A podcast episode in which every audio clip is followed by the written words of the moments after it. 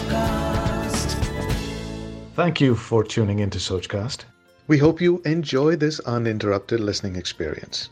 But before that, please do listen to these messages that come from those that support your favorite show.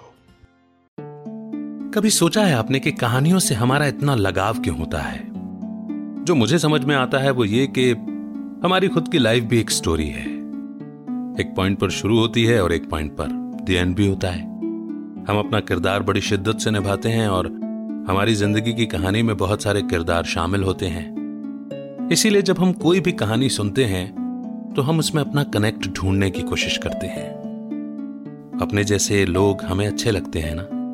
और अपने से कुछ अलग भी अगर वो इंस्पायर करते हो, कुछ बेहतर देते हो तो। तो कुछ बेहतर मिले इसी इंटेंशन से अपनी ज़िंदगी के सफ़र में मैंने एक और सफ़र शुरू किया, जिसका नाम है कहानियों का सफ़र।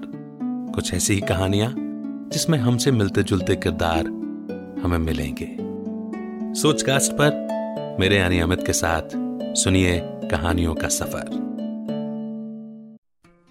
नमस्कार, मेरा नाम है अमित वाधवा। कहानियों को आवाज़ देता हूँ। आप सुन रहे हैं छोटी कहानी, बड़ी सीख। जी हाँ, ऐसी छोटी छोटी सच्ची कहानियाँ या सच्चे किस्से जिनसे बहुत कुछ सीखने को मिलता है।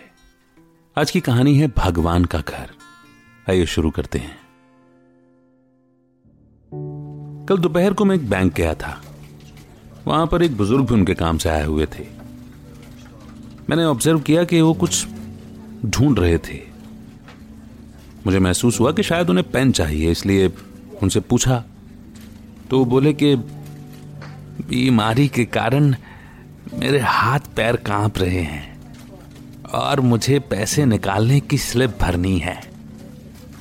उसी के लिए मैं देख रहा हूँ कि किसी की मदद मिल जाए तो अच्छा रहता।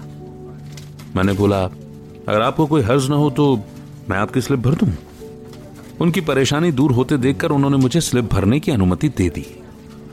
मैंने उनसे पूछकर उनकी स्लिप भर दी। रकम निकालकर उन्होंने मुझसे पैसे गिनने को कहा। मैंने पैसे गिनकर उन्हें वापस कर दिए। मेरा और उनका काम लगभग एक साथ ही खत्म हुआ। तो हम दोनों एक साथ ही बैंक से बाहर आ गए। तो बोले, सारी, तुम्हें थोड़ा कष्ट तो होगा, पर मुझे रिक्शा करवा दोगे क्या? पर ही दोपहर में रिक्शा मिलना थोड़ा मुश्किल होता है। मैंने उनसे पूछा कि आपको कहाँ जाना है? उन्होंने अपने गंतव्य के बारे में बताया तो मैंने कहा मुझे भी उसी ओर जाना है। अगर आप कहें तो मैं आपको वहाँ ड्रॉप कर देता हूँ। वो तैयार हो गए। हम उनके घर पहुँचे। वो घर क्या था? अच्छा खासा बंगला था। मैं उन्हें अंदर तक छोड़ने गया। घर में उनकी वृद्ध पत्नी थी। वो थोड़ा डर गई कि कहीं इनको कुछ हो तो नहीं गया, कि एक अपरिचित उनको घर छोड़ने आया है। फिर इन बुजुर्गवार ने अपनी पत्नी के चेहरे पर आए भावों को पढ़कर के कहा कि चिंता की कोई बात नहीं है। ये मुझे छोड़ने आए हैं। फिर हमारी थोड़ी बातचीत हुई। बातचीत के बीच में ही वो बोले कि, इस भगवान के घर में हम दोनों पति पत्नी ही रहते हैं। हमारे बच्चे विदेश में रहते हैं। मैंने जब उन्हें भगवान के घर के बारे में पूछा तो वो कहने लगे, हमारे घर में भगवान का घर कहने की पुरानी परंपरा है। इसके पीछे भावना ये है कि ये घर भगवान का है और हम उसके घर में रहते हैं। लोग कहते हैं कि घर हमारा और भगवान हमारे घर में रहते हैं। मैंने विचार किया कि हाँ, दोनों ही कई बातों में कितना अंतर है। फिर वो बोले, भगवान का घर बोलो तो आपसे कोई नकारात्मक कार्य नहीं होते। हमेशा आप सदविचारों से ओतप्रोत रहते हैं। ज़िम्मेदारी हो गई ना?